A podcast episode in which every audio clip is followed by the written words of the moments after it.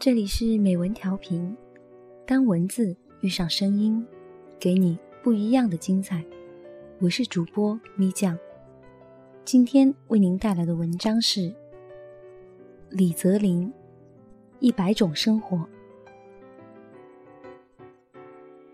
我曾有一个风流不羁的朋友，他从初中开始早恋，一发不可收拾，做的最多的事情就是换女朋友。那时的我年少无知，甚是羡慕。一直到二十岁时，他仍然如此。他常问我们是怎么做到可以跟一个女孩子相处那么多年。他相处过最久的只有半年。他们分手那天，我陪他坐在楼下，我说：“这个挺好的，而且你们相处的也挺好的，为什么又要分手呢？”他只是目光呆滞的看着天上，过了很久，才若有所思的说：“我感到害怕，害怕和一个人相处那么久，然后再也不分开，一辈子就对着一个人，这样的生活太平淡了。”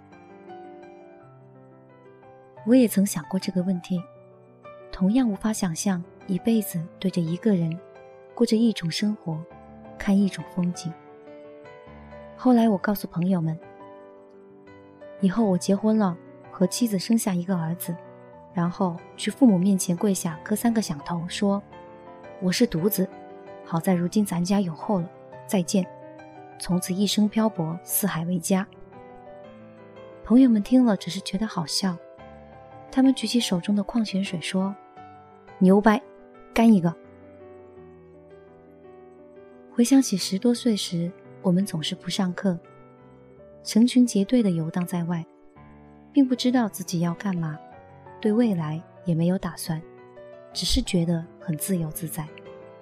我们总觉得每天待在教室会闷死，觉得生活不会再有变化了。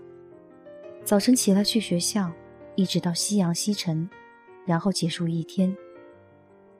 那是我人生里最想变成一只鸟的时期，希望可以飞起来。甩开这钢筋丛林的地方，在天空眺望远方，去我目所能及或者目所不及的美丽的地方。有时坐在长江边，看着对岸，陷入深思。人生就像这河的两岸，游过去，游回来，才有截然不同的风景，却从来没有思考过，什么才是自己最想要的风景。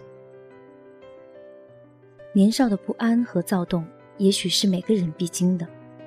小时候，我以为我爹是一只没有脚的鸟，永远都在飞，没有办法停顿下来。所以，在我成长的过程里，难免漂泊。小学时，我就已经会说粤语、上海话和重庆话了。后来某年回到老家，去到父辈们生活过的老房子，走进爸爸的房间，看到桌子上。放着一些布票和一本满是灰尘的笔记本。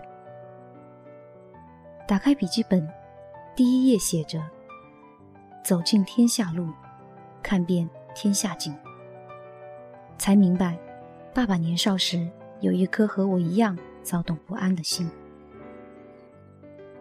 初中毕业后，我不想再上学，但是当舅舅问我：“那你打算干嘛？”时，我一个答案都没有。我只是想与众不同，不想与千万人过同一种生活，却不知道这种与众不同的意义是什么。就像小时候美术课老师要我们画西瓜，全班就我一个画了个黑底绿纹的西瓜。后来我去海口上高中，那是最难熬的三年，孤独而且寂寞，坐在大海边。我忍不住笑自己。现在终于与众不同了，一个人跟曾经所有熟悉的地方和人隔海相望。我才明白，这些全是无知的追求，一种虚无的特立独行所付出的代价。开始有淡淡的后悔。在小时候的那堂美术课上，最后老师语重心长地对我说。虽然你画的和所有人都不一样，可是全班也就你一个人没有画出西瓜来呀。因为追求不同，反而毁了事物的本质，这便是所有追求非主流的人都犯过的错误。后来我开始变得安分，和所有人一样，静下心，考上了一所大学。初中时的那些朋友也一样。大二的冬天，那个最风流不羁的好朋友告诉我，他要结婚了。我觉得不可思议，连问了好几个人，才确定是真的。我曾以为他永远不会结婚，至少不会是最早结婚的。回到重庆参加他的婚礼那天，看到他站在台上，和新娘四目相对的瞬间，他忍不住流出泪来。说感谢父母时，他又流出泪来。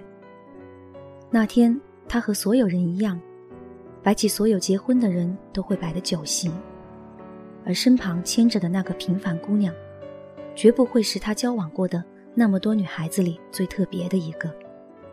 但她是唯一一个和他步入婚姻的姑娘。我们站在台上为他唱起张宇的《给你们》，心里感触良多。我们曾最害怕波澜不惊，此刻却真心的为这所有人都会经历的平凡的幸福感动不已。不管我们曾爱过多少人，最后留下的，一定是那个让你习以为常的人。也只有平凡和平淡，才是能让人习以为常的生活。也才突然发现，原来我已经开始理解生活，早已摒弃了以往无知的追逐。正如杨绛先生在《一百岁感言》里写道：“我们曾如此渴望命运的波澜，到最后才发现，人生最曼妙的风景，竟是内心的淡定。”与从容。